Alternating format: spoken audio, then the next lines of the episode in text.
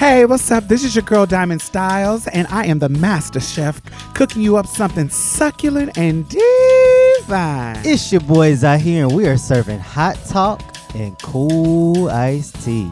And I'm Mia Mix, here to set the tone and make sure the mood is right. So come on in and get comfortable. Pull up a chair, have a seat. You can even take your shoes off. Wait, not if your feet is down. Oh, hell no. Welcome to, to Marsha's Plate. The time has come for you to be the change you want them to be, yeah. No more running around, filled with all hypocrisy, yeah. It starts from the inside, it spreads wide, and everything will be alright. Just know that it will be alright. It will be alright. It will be alright. Yeah, yeah. It will be alright. Oh, in the morning, it will be alright. Hey. Yo, join the conversation. Hashtag Marsha's Plate. Oh, Instagram, Facebook, and Twitter. We want to hear what you guys have to say. You can also help us build community by becoming a patron on patreon.com slash Marsha's Plate. By contributing to this podcast, you help us continue our powerful work to change culture one episode at a time. So let's get started. Hey, what's up, y'all? What's up? Hey, what's your tea? Oh my God, I had a pretty amazing day. I had a photo shoot with um um Out Out Smart Magazine. Is it Out Smart? I don't know. It's the queer magazine here in Houston.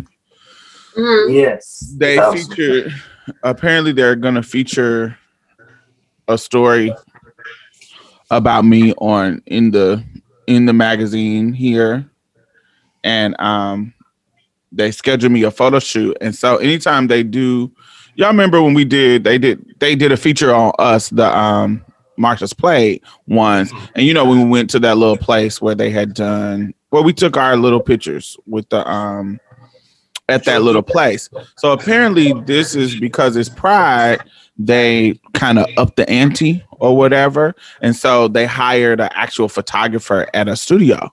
And so I went there and I was expecting something like we experienced, you know, where, you know, we're just kind of in front of, you know, a screen. They just kind of standing in front of us taking pictures. Just, just a normal little picture, baby. This was like...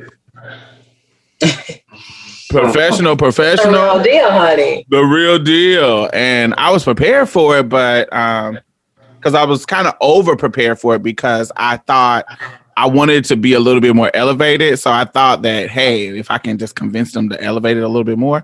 But no, they really hired somebody. So this is one of them people like that their talent and their technical skill is amazing.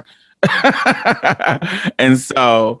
We definitely. So you say they're technical, like they was able to like guide you and tell you how to like um, model and stuff. Not no, not just that, not just that, but like they, the tech, the technical stuff behind photography, like the lighting, oh, okay. the lighting, the um, you know, not just the art of taking a picture. Because that there's an artistry in that, but then there's an artistry, um, there's a technical skill that you have to have to get a look for of a picture that you want. You see what I'm saying? When it comes to lighting, when it comes to how far you need to be and all this kind of stuff like that.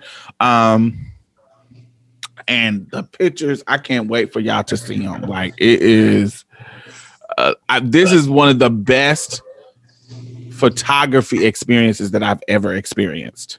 Like, and I've been in, you know, I've been doing, dealing with motherfuckers for a long time in regards to pictures. And this was one of just on a, I mean, you know how doctors, like a, like a doctor has a bedside manner, like, you know, when you, when you, when you're sick and how he talks to you, whatever the photographer's version of that is, he had like an amazing, like, um, Wait, he made you feel comfortable. He made you um, feel confident. He like he put music on. He had me in there twirling my dress to fucking Tamia.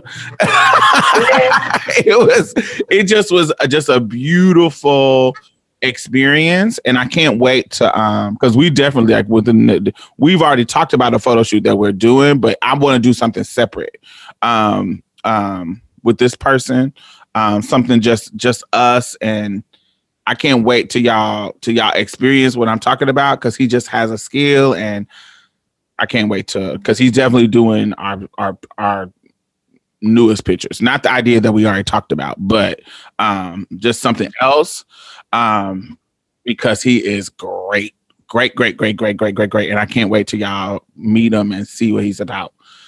Um but that's what my day has been. Um the only negative is he has said um like right at the end he was like uh Did everybody, did anybody tell you that you that you look like Lizzo? Oh. And I was like, what? And I was like, no, nobody has ever said that. But I live for Lizzo, so it's not like um the negative regards to her. It's just that I'm not. I don't look like Lizzo. we, two big black girls. we two big black girls, but we don't look alike. But you know, being a white person, uh, it's not a white person, but it's not a black person either. Okay. it, it makes sense now, right? Okay. And so I was like, oh, we all look alike to y'all. Right. Right. I was like, oh, okay. But it was funny. But I always feel that way too. Like when they well, like when people like were, say I look like another trans woman, I'm just like, we just all look alike, don't we? Mm-hmm. And I was like, okay, but I'll take, you know, I live for this, so, you know, so wear it out. But I'm like, nah, baby, I, I don't look that likely.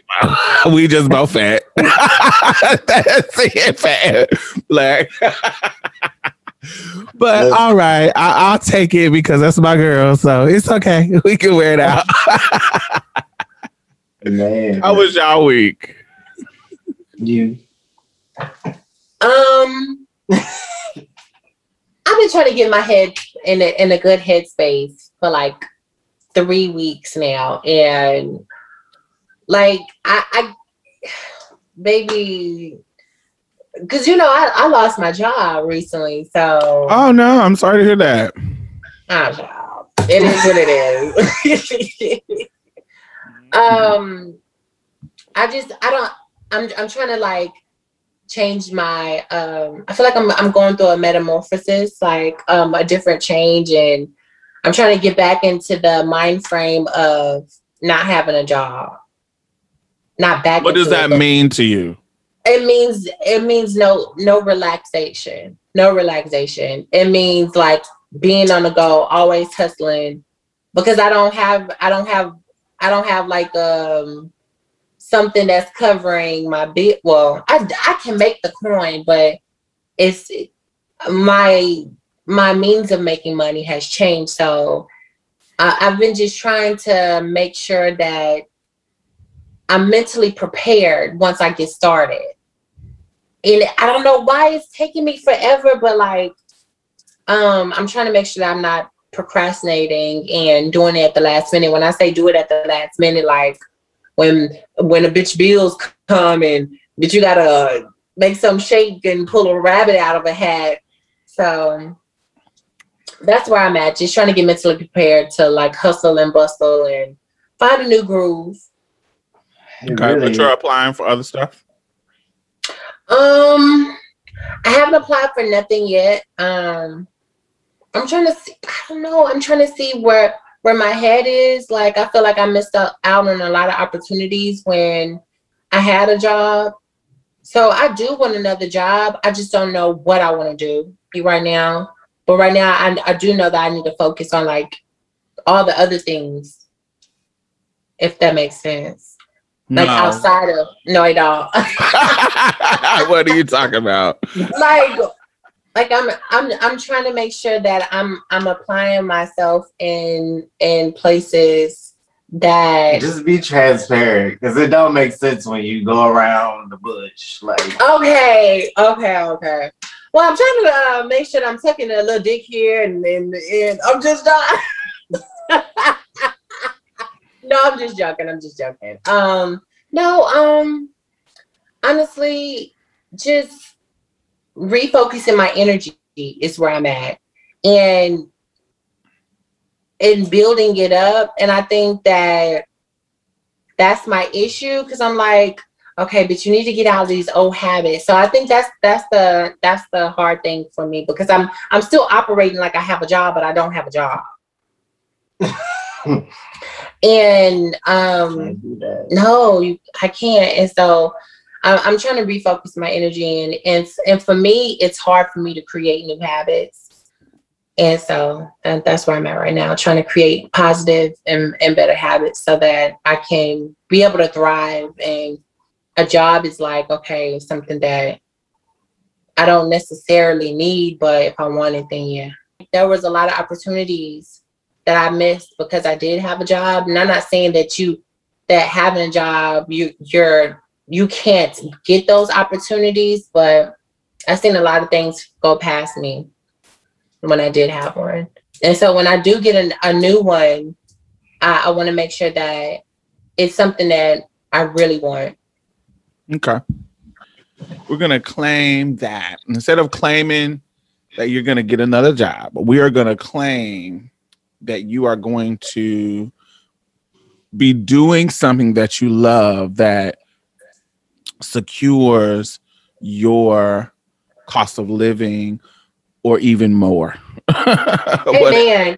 Whatever Amen. You are doing, whatever that may be, it might not necessarily be just some new job, but whatever you are doing or want to do or will find to do, it will be enough to um, make you happy and bring um stability. So yes, let's claim that. Amen. All right. You also be having to claim the mind frames too. Be like, I'm gonna claim to get this certain mind frame. I'm gonna claim to feel a certain way. No, I feel you, because in order to make change, your mind has to be there first. Mm-hmm. Mm-hmm. So yeah. Yeah. I just got to find me a black mental therapist in, in Houston. Oh, good luck. Because um, when I went on that journey, baby, that the waters was shallow, minuscule, and the cookings were slim. And so also in that fraction, you got to find somebody that cares for trans people, like. Honey, because baby, the one person, not that this was a problem, but the one person that um I saw, all her pictures was taken like, I don't know, it was, and I was a little judgy, but but all her pictures was taken like, it seemed like they were taken with her phone. She was standing outside of a Cadillac with her arms on her hips like this. She, they was, they, all of it was looking real, real ratchet. Now look, because you know, I, I, I actually, that's kind of cool. Like, you know, I want you to be ratchet like me, so cool. But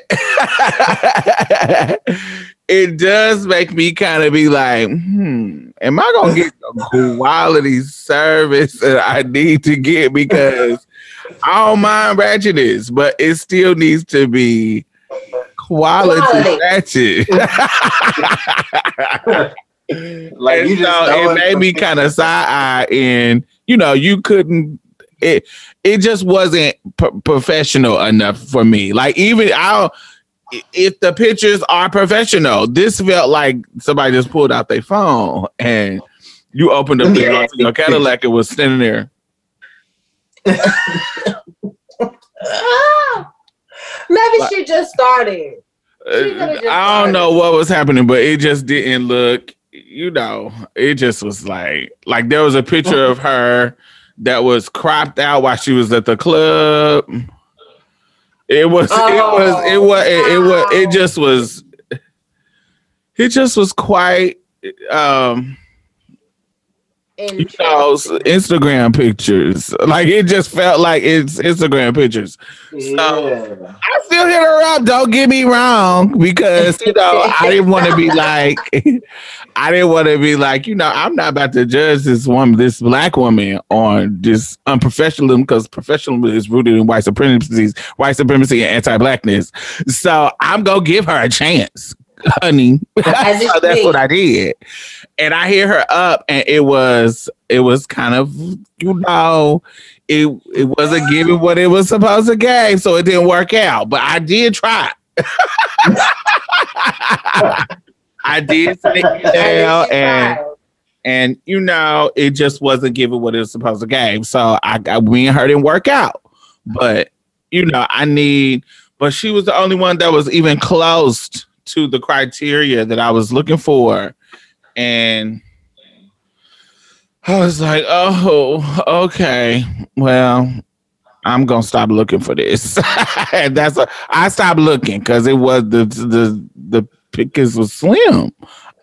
It just was slim. So, um, so good luck with that. And I do hope it work out. If, if I find somebody, I'll shoot them your way. Yes, please do. Please do. And, you know, there's all these other avenues for to find mental health care. Um, money online. Queer, online. And where you can call them and Zoom them and do all kind of stuff where you not just don't have to just be in their face. Um, and there's some that are reasonably priced. And Money from Queer Walk um, has done multiple episodes that kind of share um, strategies in finding people. Um So, yeah, go check them out. Um, shout out to Money. Queer Walk is a is a treasure trove of mental health, as Nikita would say, tidbits, to um, help you, you know, just, you know, it's just so, it's just a trove of gems, just gems and brilliance. And, you know, it'll never be the same, but, you know, yeah, I don't even I don't even want to go down that road. So I'm, you know, I'm gonna end it there. Yeah, yeah, we love you, Money. Yes, we do. Yeah, we love you, baby girl. Shout out to the B Bs. Yes, the Baddie Brigade. Yes. Squad. La, la, la, la, la, la, la, la, la, la, la. Oh my God, I want to thank all of our new patrons this week. Thank you, thank you, thank you. Yay, yay, yay, yay, yay. So not only are you helping to sustain this particular podcast, you know, I also donate to other podcasts. I donate to other organizations. I have my finger on the pulse of the community, and I know a lot of grassroots organizations that are doing great work out here. So you're not only helping to sustain us, you're helping to sustain other people in a community, because I put my money where my mouth is. You know, that's just the kind of bitch I am. Community as fuck. So thank you. I really, really appreciate you. And if you have not become a patron, why have you not? You can donate as low as a dollar a month. It doesn't matter. Anything helps. Please. Do I have to play Sarah McLachlan and show you puppies? Like, what do I have to do? Do I have to do resort to what the white people do to get you to give them money? All righty. Anyway, thank y'all. And the Patreon and PayPal link is at the bottom. Back to the show. All right. So while we sleeping in Houston, Texas, enjoying the the the low cost of living, the the humidity, the warm weather, you know, everything is coming alive. There's also the crazy Republicans coming alive too. Um, they're basically what they're doing. They've already tried to pass a whole bunch of trans laws. Um, Then now they're, they've been trying to do this, but now they're um, making Wait, wait, wait. It. Let me give an update on the trans laws here in Texas before you go on to the next one. Um, the bill, this just happened today. The bill that is that's seeking tr- to ban trans athletes from playing in accordance to their gender identity is dead. Like uh, officially today, it is dead. It is dead. It is ed- dead. The legislation, Senate Bill twenty-nine, failed to come up to a full vote on the floor of Texas House before midnight deadline on Tuesday, effectively killing its proposal. If it had been passed, it would have mandated that all students participating in K through twelve and college athletes align with the gender correctly stated on their official birth certificate under certain guidelines from the University of Interscholastic League. Trans students are allowed to play on sports teams that match their gender if they um, have corrected birth records. The bill would have blocked that pathway altogether. And so that bill is dead. I want to thank all of the organizers and all of the activists who stayed up all night, all day, really at like literally in Austin, you know, uh, putting pressure on these motherfucking politicians for them not to even bring this bill to the floor. And so, you know, they have been at, in the capital city, in the capital doing their thing, and it has paid off. So I'm so excited to announce that really, really great news. Um, yeah. So congratulations to Texas in that regard. So what else have they been doing? Because you other than our fuckboy ass um, Governor Abbott trying to kill us. Right. Well, now that you brought up birth certificates, Texas is one of those countries that I mean, those city, those states, shit, those states that forces you basically force sterilizes you before you could change your birth certificate marker. What? Mm-hmm, because it has to be a permanent change to where basically to where you're sterilized to where you could actually. Like, you have to have gender confirmation surgery, whether that be a, a hysterectomy for trans men, some type of irreversible surgery. Or orectomy for trans women. Right. So before you can get your gender marker changed on the birth certificate, that's the requirement. So we need to work to change that, too. But um, also, um, Greg Abbott... Uh, Had, well, not just Greg Abbott, the Republicans are trying to make it to where, um, actually, no, they did pass it to where you don't need a permit to carry and a license to carry. You don't need that anymore. You could just carry. Basically, what that means is you just carry, you're able to walk in public places with a firearm and not be licensed. And I actually got my license to carry. A permit, and what they do with that is that you they basically um, make you take a shot. I mean, make you shoot. It's and you have to pass a shooting test.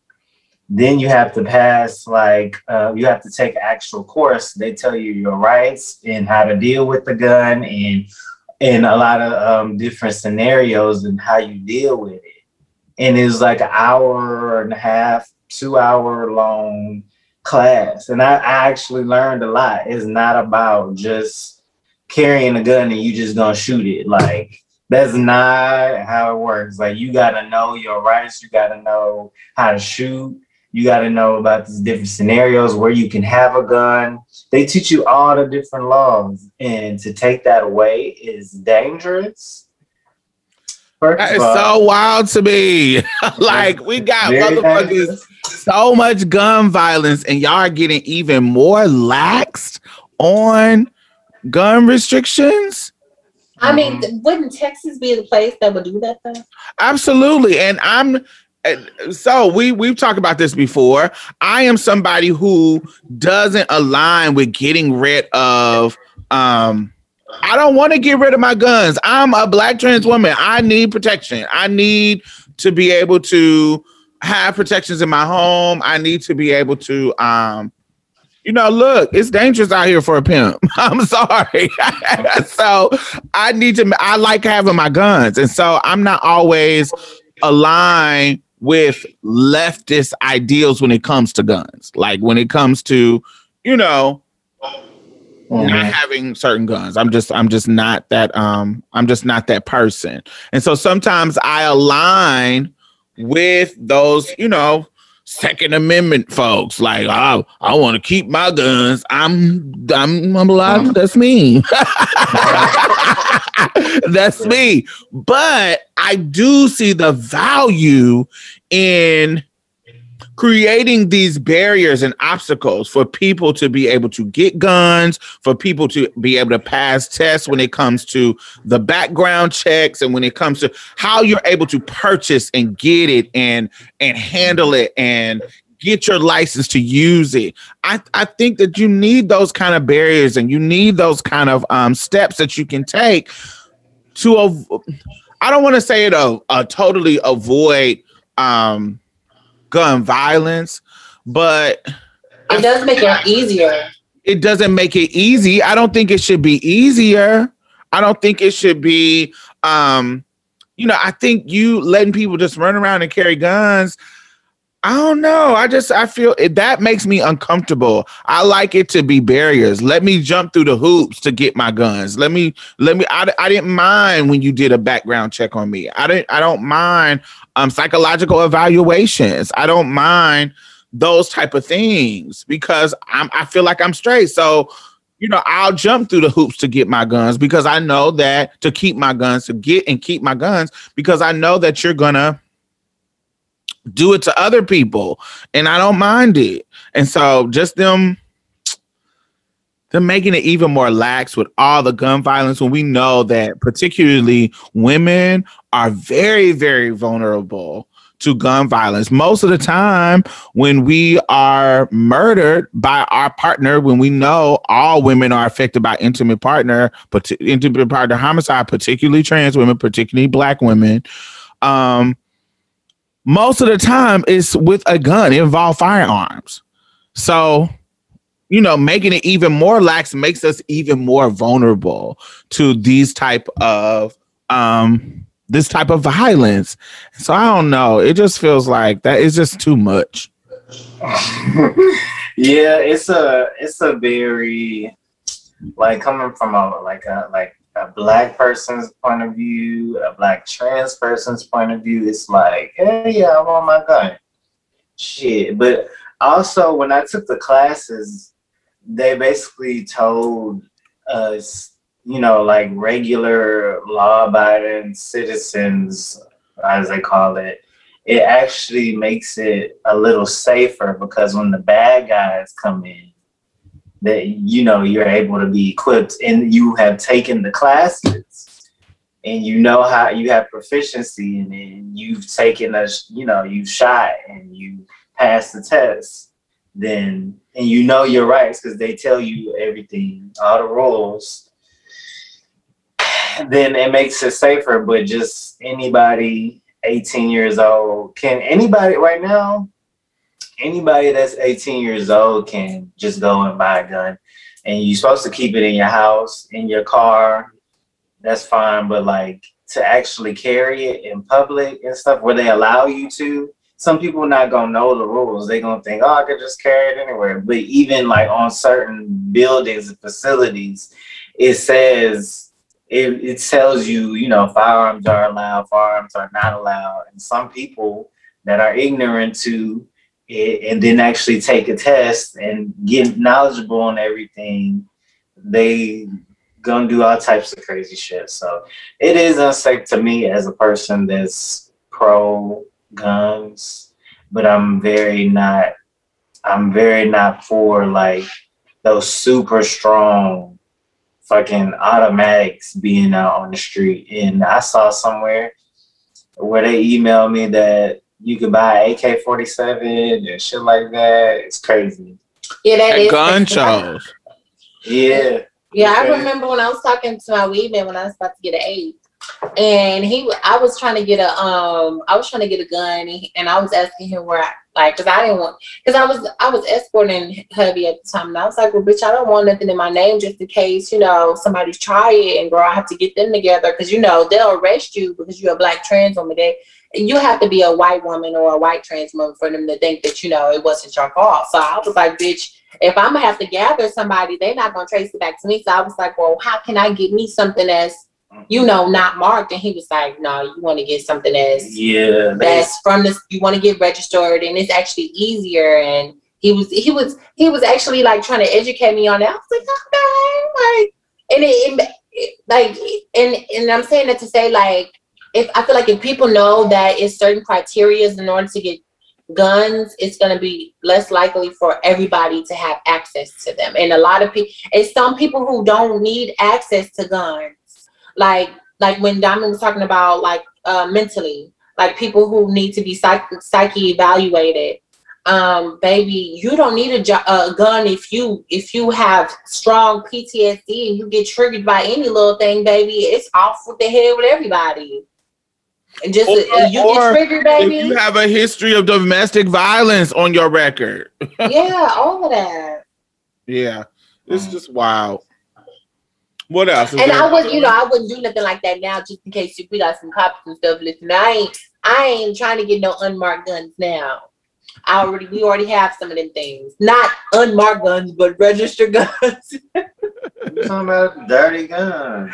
Yeah, that's but, what it is. I mean, it is, but I just, I was looking at it in a, in a sense of like, if if I were to get robbed by somebody, because I've been robbed three times, and if I, I was in a situation where my life was at risk and a bitch had got shot or something, and I had to gather somebody and they didn't make it up or they, they ended up dying, like, bitch, I don't want to have to go to jail for defending myself. I don't, I, I really don't think that's fair.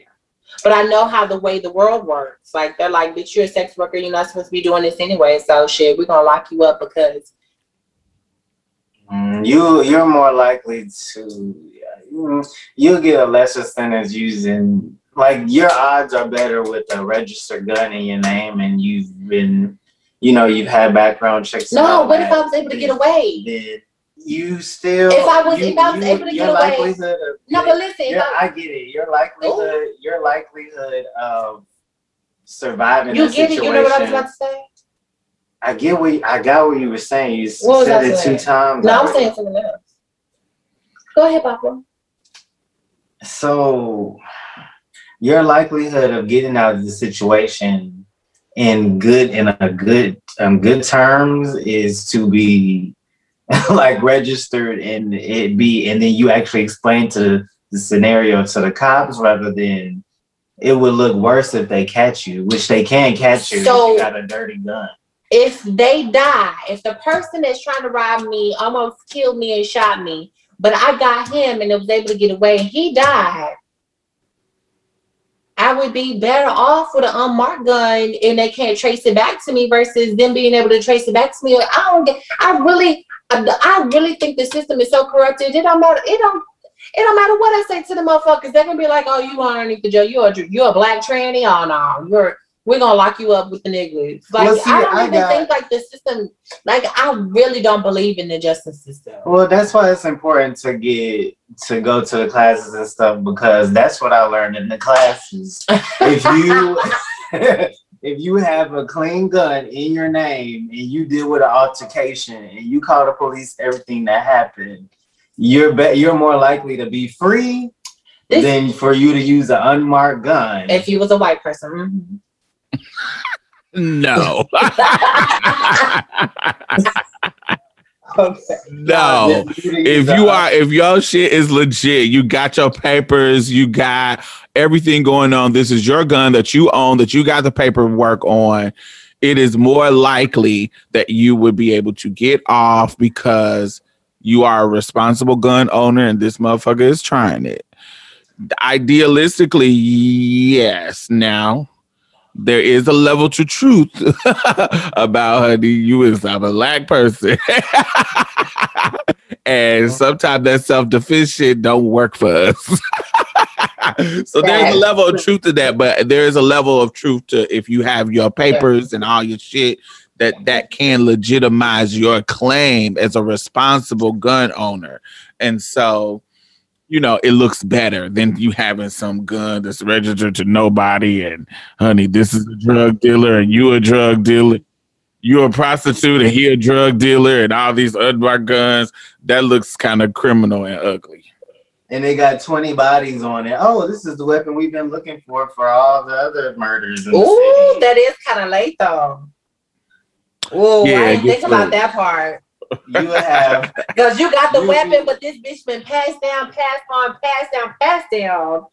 Ooh, right. That's kind of late. You, you are guaranteed life. No, if you get caught with them many bodies, baby. So would you rather risk, you know, them seeing on paper that you took classes? You, what's, you know, listen, like, I'm gonna be like, oh girl, what's her name who escaped to Cuba while she was pregnant? Assata. I'm gonna be Assata. I need my my uh training organization people to come on and dig me a little hole. Now you know, hold on, baby, it's a little dig. It's a lot of things that has. It's a lot of things that has changed. It, it's time that Assata left and went to Cuba. It's a lot of things that have changed. There was the the atmosphere, the culture was quite different, and that lends itself to her getting away. Now you know because of people like Assata, they have changed a lot of things. You can't just be tipping off. It's a little harder to do all those kind of things nowadays, so be a little careful. And plus, she was a political prisoner. You just using a dirty pistol. That I killed the man who tried to kill me, who been killing other girls in my area and other cities. So really, I'm the hero. But we ain't gonna talk about that. We're not gonna talk about that. Look, I, I understand y'all point. I get y'all. You're extra. But yeah, that's, and also what else? Oh, and fucking Texas. I don't know how old this is, but I saw somebody say that they're making the minimum age requirement twenty-one instead of eighteen now. So for what? I don't know. My my twenty-one guess, instead of eighteen for what? For stripping. Oh, okay. So my guess would be because of alcohol reasons, because in a strip club for stripping, like you. Oh, so you have to you have to be twenty-one to be able to strip. Yeah. Yeah. But also, you have to take, I know, to be a bartender or whatever, you have to take a whole separate, or to handle drinks, you have to take a whole separate test and shit. So it's just like, what's the point of that if you have to, if you, you're supposed to have drink handlers take a class? And it, it could be brief. It's only like a certificate. It's only like fifteen minute test or some shit. Yeah, you helped me do mine for the stripper, the, uh, for V Live when I tried to. Right. And that motherfucking, ooh. I had got bamboozled out of my position. No, you just told them you was trans, but that's bamboozled. First of all, the client was supposed to get me in, but he bamboozled me. You bamboozled yourself, thinking the client would get you into a strip club, assist hitman, getting a trans woman into a strip club. Baby, the way he had set it up. The way he set it up, he had he had me come thinking that I was actually gonna get the job, and brought another bitch and said that she was getting it from my position. Listen, he wanted some baby pussy for free. Exactly, whenever he wanted it.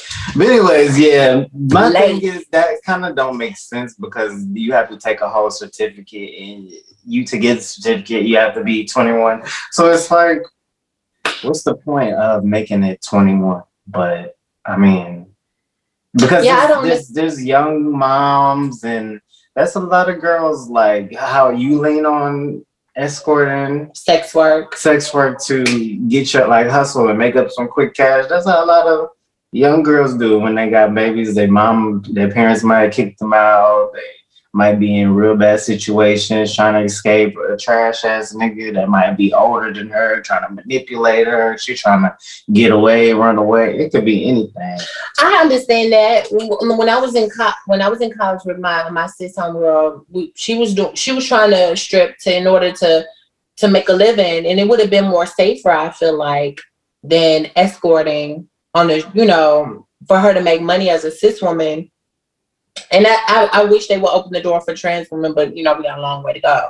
But it, I, I think that there are some women who pay for college. There are some women who, like Diamond, you know, play as club, bitch, you know. There's some girls who are able to pay their way through college by doing it. And I, I don't think it's fair to close that door for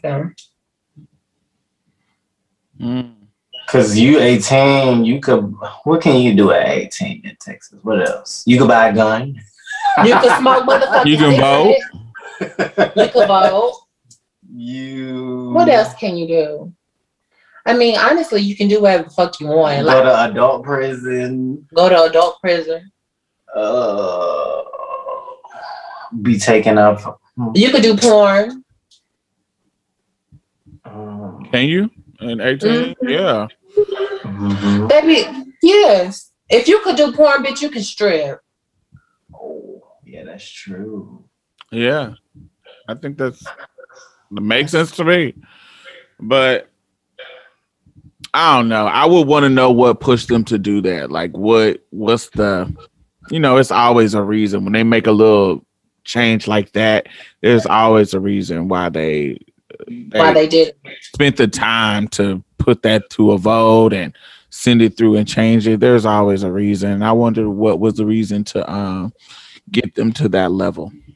I do too, I, but I also feel like the strip club, like that atmosphere, is only for like strong-minded individuals, because you'll end up being like Ebony, and baby, and a lot of girls become Ebony, and they lose their identity and lose their personality. Baby, you don't want to come from the church to the strip club; you will gag. It says, it says the activists are saying they're giving alcohol and drugs and they're not mature, yeah, to handle, they're not mature to handle it, basically. Uh, but a twenty-one-year-old is, I guess. I don't know. Anybody, whatever. I don't know. It's weird. Well, welcome everyone to... Texas and its weird laws and, you know, doing everything but the right thing. They also have banned abortion for six weeks. mm, wait, was that, that actually went through? Yes. Uh, hold on. Let me get that, pull that up. So, so that's a lot of girls that are about to gag. So say, a lot of women, say, excuse say, me. No, not just women, A F A B. So if I was A F A B, pregnant, excuse me. If I was pregnant and I wanted to abort, you'd have to I do that shit to, off of color girls. Go, go. No, I ain't. Hell no. I'm saying, so I would have to be less than six weeks, basically. So it's the heartbeat bill. So Greg Abbott, you know, we have a crazy governor. He signs into law one of the nation's strictest abortion measures, banning procedures as early as six weeks into pregnancy. Right. Mm-hmm. Yep, he signed it into law on May nineteenth. Basically, it ain't gonna stop abortions. Uh, it's not gonna stop them, but it just, uh, it's just, oh, these motherfuckers. Uh, this is my thing, which is why, I, which is where I need to get a little bit educated on, um, like the Roe. I, I was always under the impression that Roe versus Wade was something that protected um, abortion, but it feels like on a state level, everybody can come in and make little changes, make little caveats, make little. You know, like loophole. like little loopholes. And I'm like, man, they need to, something needs to happen where it is, you know, just more secure. I don't know. I don't know how to do that. But I know that people who work in reproductive justice have thought it through. But it just feels like it doesn't matter what you get, what laws you get passed through. It, they're just coming with fucking um, more loopholes to make it basically making Roe versus Wade null and void anyway. It don't matter. and uh-huh. so it just seems like it's just uh, at every turn we in this fucking state, we got them doing the most dumbest fucking shit that they can um that they can do. What makes it crazy? It doesn't feel. It doesn't feel like it serves any purpose except for to marginalize even more marginalized people, poor people. Because the people who it's going to affect is people who can't afford abortions. The people who can got who got private doctors who can do shit and keep it secret. they go. They're going to still be getting fucking abortions. Mm-hmm. It is the poor people who don't have access to that kind of health care who are going to be the most affected by this stuff. And these fucking politicians don't give a fuck because they don't even live in our communities. They are, they, it's just so fucking stupid and just feels like, it just feels you know, so redundant at this point. You want to know what's crazy? I've talked to pro-lifers to see where their mind frame was with it. And of course, a lot of it was rooted in religious reasons. But what was crazy to me is a lot of their reasonings was basically the Q Anon stuff, how they believe um, they're using baby parts to put it in a small vial for to make celebrities look younger and younger. Shit like that. Um, basically, they they people are using the baby fetal parts to do that Illuminati shit. Yeah, that's what that's what they say. Witchcraft and all those things. That's their reason. So you know, it's yeah. pretty. It's pretty crazy. It's like yeah, we know that when you get deep over there, it gets real. It gets really, really, really weird. It gets really, really, really weird because it's like everything, everything that goes against what they believe is into something deeper. It's like with the, with the, they put stuff in our water and our food and it makes you gay. And it's like, so somehow, somehow, you, somehow you're exempt from that. Somehow you're exempt though, but the queer people are the ones that got it. They got it, bitch. Okay. Whatever my mama was eating when she was pregnant with me, bitch, they had gay shit in it. It, ex- it exempted her. It exempted her. It from exempted it. her from it, but I got it. I turned uh, out. She's fine. She's fine. She had she she's a homophobic as it can be, but baby, me it it went right on to me. She shitted out. It went right to me, honey. Yeah, right on to you. Late. But the girls are still going to get abortions. It's just going to be very unhealthy and some of them might die. And that's the consequences. And they don't care about that. Nope. And don't worry. I brought I brought that up. I'm like, um, do you know people are going to try to do it illegally? Oh, well, you know, it's not like back then anymore. They could just go to another state. Even if it and wasn't then, like back then, Papa. Like my, my sister, I remember my sister got pregnant with my with Kaden, and she didn't. She no shade. She didn't want Kaden, and she was she was in. And she had um yeah um she had she had passed the mark of which you could um do an abortion, and she was thinking of ways she could um do a miscarriage. Like she was thinking about rolling down the stairs and. Like, she was thinking of different ways. I'm like, bitch. But it really gets that crucial for them. Especially if, you, if you're the only, if you're already struggling with one child and you, or were you homeless or you just, you can't afford that next child and you can't, and you don't want to go through the grief of giving that child away. It's just some factor. And I, I asked, I, this is, well, this was mainly. Let my, me stop telling my sister business. Like well, this that. was mainly my uncle, but. I was just like, okay, so you believe in anti-abortion. Oh, let's wait till you're done. It won't go in. It won't go in the charger. Okay, well, just ignore. But I was like, okay, so you you believe all this shit, right? Like, you're very anti-abortion.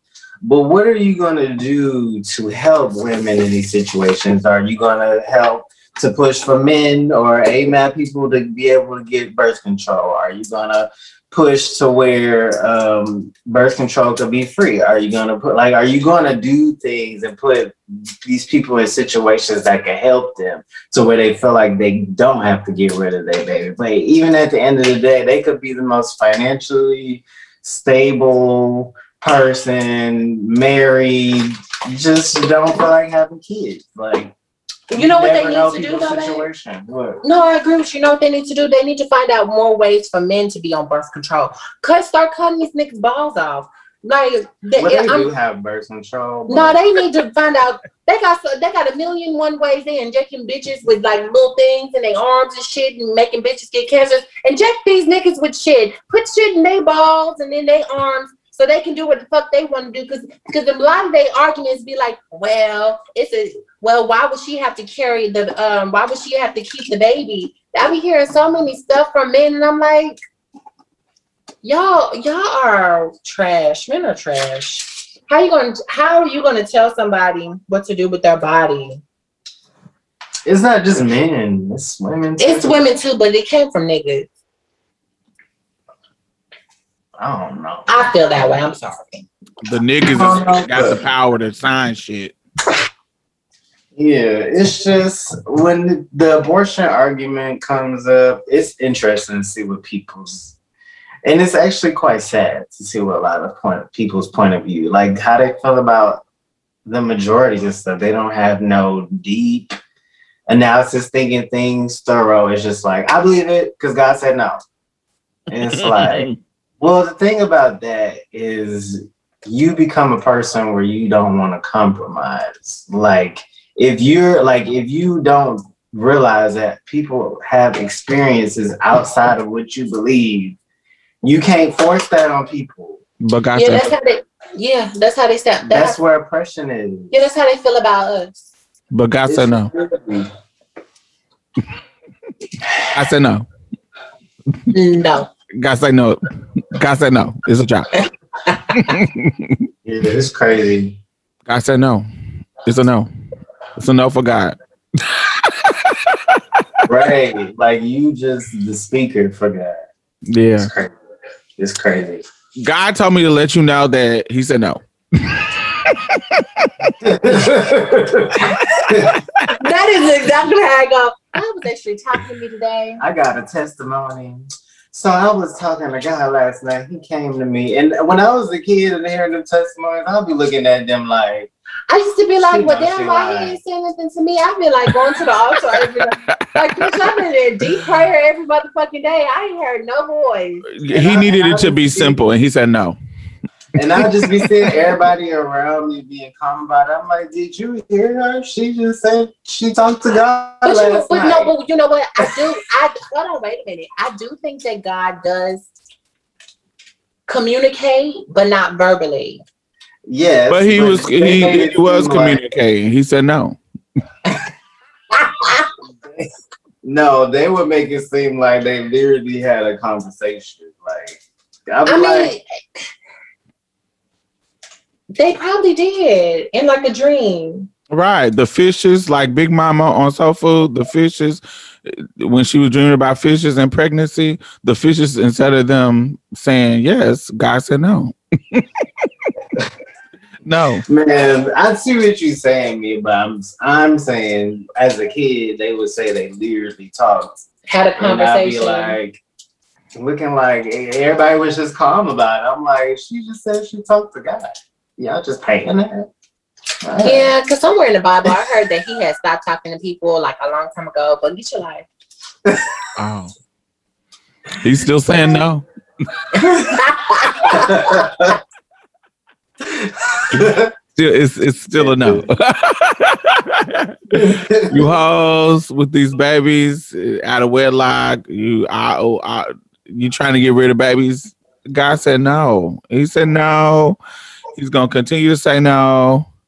And it's just what it is. It's a no. What's crazy is my, my sister was low-key hoe-shamed in church one time about, like, having a kid young. It's like, damn if you do, damn if you don't. Like, She was like nineteen years old when she had my niece, and like she basically like got read by the preacher who's like my aunt's husband, and like indirectly like these young girls having babies.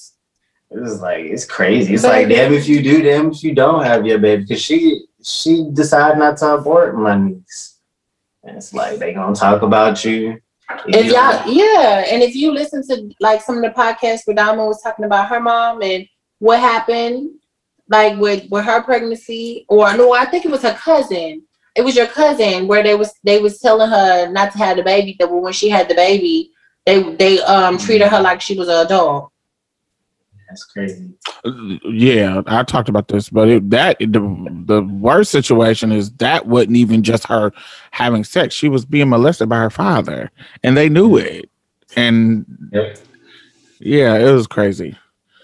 Yeah, I just, uh, I just, uh, I'm. I, there's parts of Texas that I love, and there's parts of um.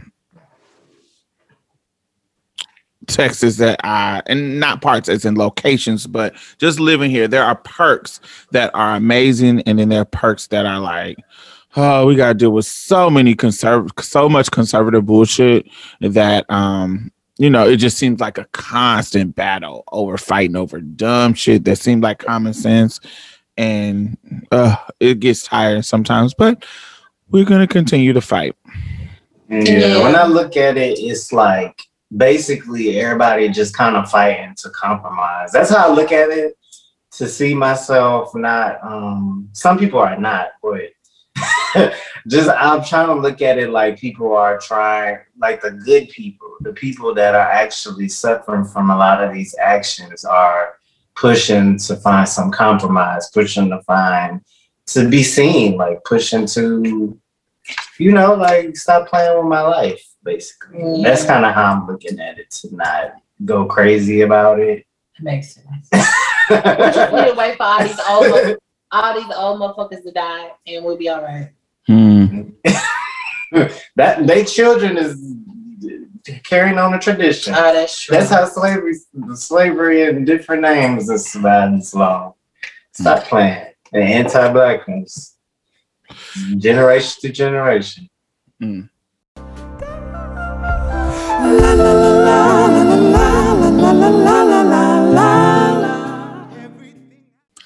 So, in the spirit of talking about Texas bullshit history, I'm gonna, I recently had the pleasure of being on a panel about Asian and um, Black and trans solidarity. And, you know, it was in response to the uptick in anti um, Asian violence that's been going on because of Corona and economics and all that kind of bullshit. And so I wanted to kind of share some interesting things that I found, because a lot of the people who I was on the panel with, they were coming from more liberal, they were coming from more liberal places, like in our in our country. But I, you know, in my research, look, you know, looking at things in our particular city, in Houston, it was quite the opposite of what they experienced. Like they. They were naming all the times that Asians and Black folks were in solidarity in in their um in their areas, which it was which was sickening. But honey, that was not the case in Houston, Texas. That was actually not the case at all. Um, a lot of times here in the state of Houston, um, not the state, the city of Houston, um. Until like the nineties, Asians aligned with Republicans, particularly the powerful ones with money. And and it was not just about, it just it wasn't just about um anti-Blackness. It was about queerness. It was about so many things. They aligned and was in bed with, they they just took that minor, model minority myth and ran with it here in Texas.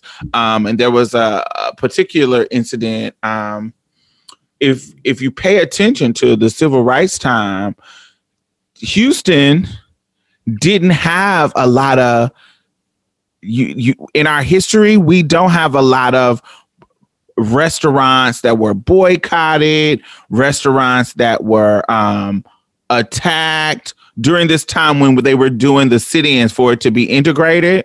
You know, mo- all around the country that people were doing these kind of sit-ins um, to integrate Black people into white society. Right? Well, not white society, into getting the same public accommodations that white people have, um, to kind of shake up Jim Crow laws and da da da da da. What I did not know is that Asians were considered white in some respective perspectives here in Houston for a very, very long time. So they... I hear some feedback. Do y'all hear it? No? Okay. So they, so it was, it was almost like they were half white and half something else, like in regards to like laws and um, politically. So like they could go to all white schools, but they couldn't go to white bathrooms. Like, these were the strange ass laws that were happening here in Texas for a very, very long time, where in some perspective they were considered white and some perspective they were not. And so there was this guy named Albert G, who was one of the first presidents of the Restaurant Association, right? Uh, first Asian presidents of Restaurant Association. And he negotiated with Black leaders and Republican leaders to come up with a set, like a, to a compromise, to be able to um, basically this change that was about to happen. He facilitated the conversation so that restaurants would not be attacked and white people wouldn't boycott the restaurants that were being integrated. They were, they made like a, and this sounds positive, but at the same time, this same person where, where he was doing these great negotiations, he also was funding Republican Party's campaigns. And so any type of shady dealings when it came to gentrification, when it came to um, gerrymandering and, and keeping Black folks in poor neighborhoods that Republicans were doing at this time, he was literally supporting it and investing Asian money because he was a popular, he was a powerful leader in the community who had tons of restaurants, who had tons of um, resources. And so he literally was investing in Republican disenfranchisement of Black people, while at the same time being, being uplifted as this amazing compromiser who, who, who, who saved our city from, you know, the ravages of the civil rights movement when it comes to our restaurants. There was no restaurants that were boycotted. There was no restaurants that had any kind of problem. We may be cute, but you still were in bed with Republicans. Still late. And also, one thing that I also found is this uptick in Asian violence is not abnormal to to times when we are um, when we are going through economic upheaval. So back in the eighties, during um, Reagan's bullshit economic times, Reaganomics, um, there was also an uptick in anti-Asian violence. There was a guy named Vincent Chin who worked for um, Chrysler, a Chrysler um, car plant, people were being laid off because of economics and um, crazy shit. And re- you know what I'm saying? You know how when they're making bullshit ass rules that are affecting business and affecting everything, that the people were being laid off and they were blaming it on Japan. The people who worked at his location with him, because they were blaming it on Japan, they assumed that he was Japanese when he wasn't even fucking Japanese. Not that it would be okay if he was Japanese, but he was actually Chinese, and they killed him.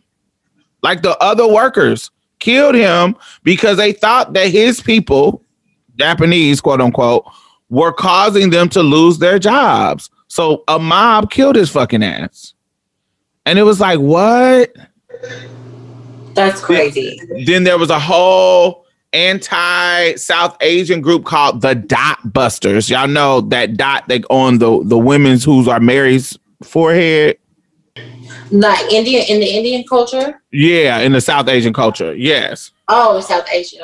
Okay. I th- Indians right too, but I was just saying those those they called them the Dot Busters, because they literally was going around attacking and harming South Asian people. All this is during the eighties.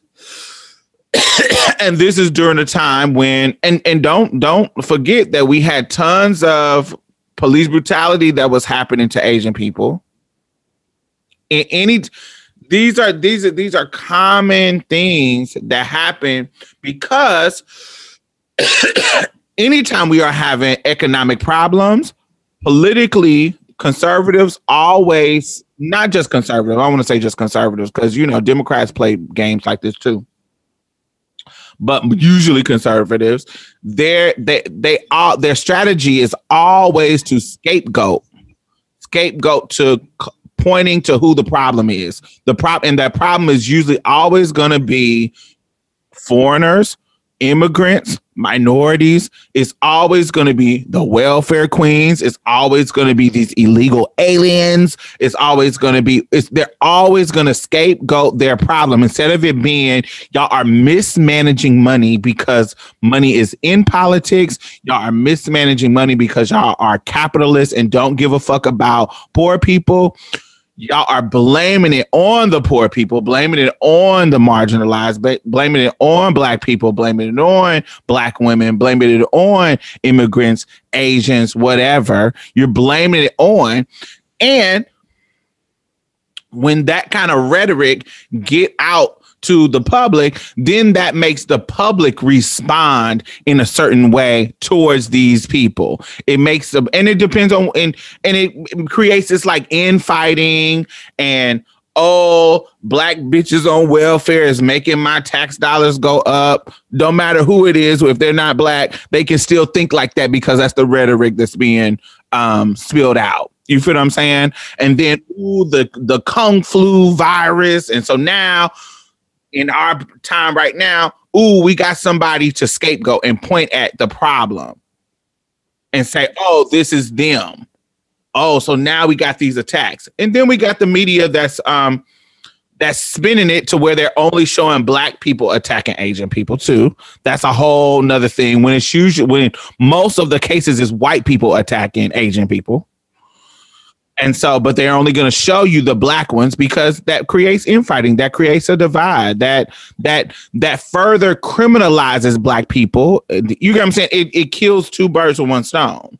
Yeah, basically. Because we already got the um the stereotype of black people being violent, black people being criminals. They're you know they're like apes. They just they can't control themselves. They're uncontrollably violent and blah blah blah. This aligns with that story and aligns with that narrative. And this is, and this is why we have to shoot them. This is why we have to shoot them, and we can, we have to fear for our lives if the cops have to do this to them because they, you know, this is this is how they are. And now look at them. They're attacking these innocent Asian people. And what what what they don't share that a lot of times these people have mental health issues. And so they are not saying that that's an excuse for the anti-Asian violence, but they are also being failed by the system. Exactly. They are also being failed by the system. And, you know, these these people on the street are fucking um are the same people that would be in like facilities if they didn't defund those particular facilities. And so now they're roaming the streets, homeless, and being in these situations, hearing this news, hearing this kind of stuff, and attacks are happening. But we're not seeing the attacks from happening from these sane ass white people. So I just, it's just so many elements that, um, I also wanted to share this. I, I forgot about this point. There is a, um, there was a Republican, the, the Albert G guy who was supporting the Asian guy who was supporting the Republican, Louis um, Welsh. What, there was an incident where in nineteen eighty-five, he was, um, he was a leader in the opposition to this extension of job protection rights for homosexuals employed by the city government. So this is when gays didn't have protections at all. And so now they're trying to extend, you know, the protection for gays. He had came back. He was running for um, election that year against this lady named Kathy um, Whitmire.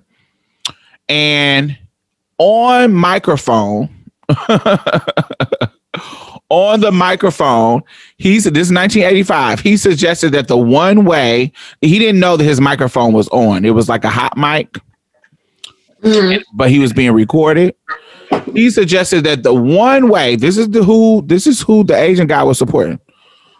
This is the one way that we can curb the spread of H I V would to be sh- to shoot the queers. Mm. Like literally telling the what? people that he was talking to to curb H I V to shoot the gays. That is so wild. And so they released it and it upset the city's gay community here in um in Houston. And the Houston um political the Houston Gay Political Caucus um actually supported Whitmire, and you know, she ended up defeating him in the race, and she remained the mayor until like the nineties. And so, and so it was quite interesting to, this is, this is just a perfect example of how, you know, the intersection of look at who you are supporting. I can't, and I'm saying all of this to say, I can't be in solidarity with people who are aligning themselves with white supremacy. I can't be in solidarity with people who are aligning um, themselves with people who mean to do me harm, people who who are not trying to uplift my community so on a socioeconomic status. And so here in Houston, it has been multiple times that we have been thrown, Black people have been thrown under the bus, queer people have been thrown under the bus by the cishet heterosexual um, Asians of this city. And so I think that it is shifting because from the nineties, um, where Asians, particularly Vietnamese, because we have a big, huge um, population of Vietnamese people, um, and they usually lean towards Republicans. And so that's why they were, that's why, you know, they were leaning in that regards. And so my, the whole point is, the whole point I want to make clear, very, very clear, is that there has to be uh, acknowledgement and accountability of the history of Asian people aligning with whites. There has, you have to, if you're trying to dismantle white supremacy and you're trying to get us to trust you and get us to support you and not turn a blind eye, that that doesn't mean that that we want violence to happen. But in order for us to be in solidarity with you, in order for us to um, really work to dismantle these systems and keep each other safe, we have to acknowledge the history of, you know, you aligning with white supremacy, particularly here in this city, in this city. Like, you know, other places it may be you know, I don't, you know, I know some other places that have a better a coalition, but in this city, we haven't had a great coalition. And so in order for us to build that coalition, we have, you have to consistently be in allyship and have actions behind what you say you are about when it comes to liberating minority people and not just your people. And we have to address the anti-blackness. Go ahead. And then also um, just a tad bit of um, history um, from what you're saying. I think a lot of Asians don't know this part of their, and they may know, but I don't think some do. Um, this makes the and this year makes the anniversary of the bloody of the one of the bloodiest um, anti-violence that happened in the West, that where um, it was like the one of the largest mass lynchings in the United States, um, targeted targeted towards Chinese immigrants in Los Angeles. Mm-hmm. Like the and that's that's huge. This this marks the one hundred fiftieth anniversary, and it, it happened in, in October twentieth, the twenty-fourth, eighteen seventy-one. Wow, eighteen seventy-one. Mm-hmm. eighteen seventy-one. eighteen seventy-one, darling. You said that was one hundred fifty years. This marks the one hundred fiftieth anniversary of one of the largest mass lynchings in American history. eighteen seventy-one was one hundred fifty years ago. Damn near, yeah. Yeah, yeah it is. Uh, a, a Chinese immigrants became the um, the targets of abuse almost as soon as they set foot up onto American soil. So, baby, you need to know I, also where you come from. Also, you're part of one of the largest lynchings in history. Yeah. And, and, you know, and the history of their labor being exploited. One, you know, of course, we know chattel slavery was the biggest uh, catalyst for American money when for us building our power and building our nation to what it is as it's as a money juggernaut in the global on a global scale. We know that was a the one the one thing that led to that growth. But also when it came later on down the line, um, Asian people's contribution and um, labor in building the railroad system also contributed to, you know, it wasn't slavery, but it was, you know, it was exploitation of labor. Um, also contribute to the industry, the industrial revolution that was happening in the country, which also led to America having more wealth. So different histories, but similar history into how we contributed to this country's um growth, economic growth.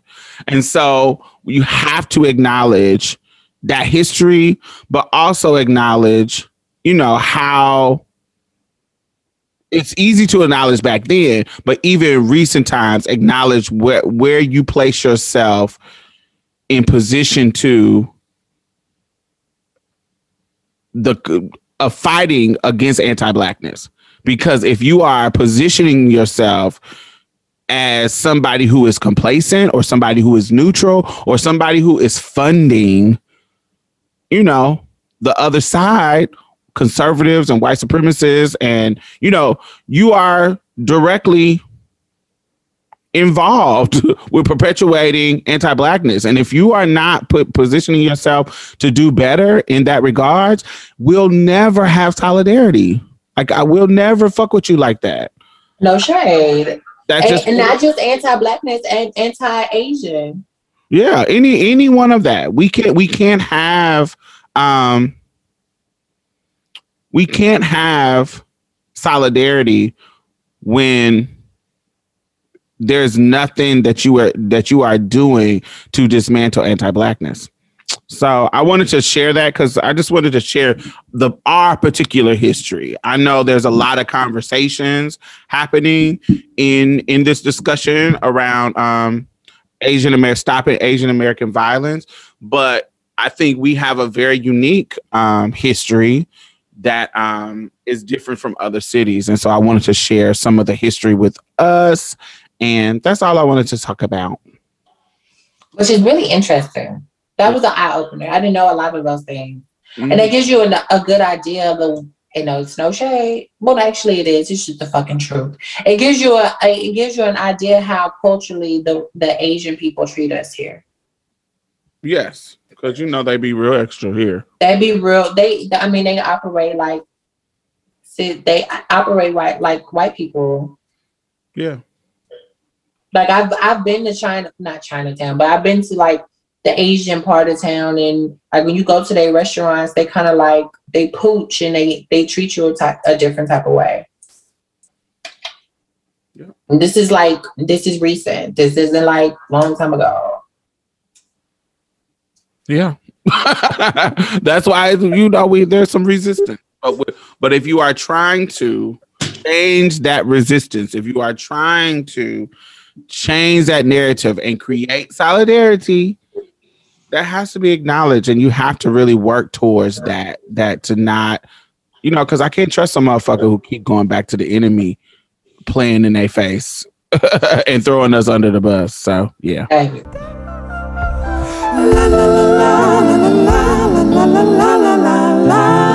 So there is um, a video um, circulating of a trans child being um, body slammed by an older teen in school. And that has a lot to do with the anti-hate trans bills um, for children that are being passed. So when when there are bills that are being passed that target those children, those trans children, the people who who wish us harm and that are violent towards us, feel like they are able to do that, and rightfully so. Yeah, definitely. You know, it it just adds to the rhetoric of the the bullying. Like it, whatever. If the parents, if the adults are saying that we are not valued and we are not um worth protecting and saying all this negative shady shit about us, of course they kids gonna be in school being shady and bullying the queer kids even more, the trans kids even more. So of course you're gonna see a, a uptick in that. And we we've I've talked to the um the people over at Trevor, Trevor um Project. They are seeing an uptick in calls from trans kids about, you know, to, to get help through trauma and suicidal ideation. And, you know, there is an uptick in the clients that they are serving because of what's happening around this country when it comes to these bills. You're totally right. It, it, it leads to more violence. It leads to more uh, marginalization. It leads to more everything that we were dealing with before. It makes it worse because now y'all are peddling these lies. They, they, That's just what y'all are. What y'all doing? Yeah, I'm a, I almost started. I almost started crying because it tri- it triggers P T S D from when I was younger, mm. and I know how that feels like. And people didn't do shit. People were just around recording while this this trans child is balled up on this black trans child is balled up on the floor. Mm. Yeah. Yeah. Well, I think we did a show, y'all. I think we have um, so much work to do in regards to um, this fight. And, you know, we're in it. Like I said, we just had some good news. The bill has died, but um, we hope that we continue to have conversations and we continue to have um, actions that leads to the liberation of all of our people. And that's kind of the whole point of us doing what we do every week. And we hope that y'all enjoy it. All yeah. Right, y'all. Yeah. Peace out. You know what I'm saying? All right, y'all. We'll see y'all next week. All right. Bye-bye. Bye. Well, that's it. Thank you for coming and getting a taste of Marsha's Plate. You can listen to us on iTunes and SoundCloud. Make sure you leave a review because we really need those five stars, y'all. And go like our Facebook page and leave some comments. We'll be posting exclusive content every Thursday, so you definitely don't want to miss out. You can also follow us on Twitter and any other social media site at Marsha's Plate. If you'd like to donate or advertise with us, hit us up at diamond styles at gmail dot com. That's diamond, S T Y L Z, at gmail dot com.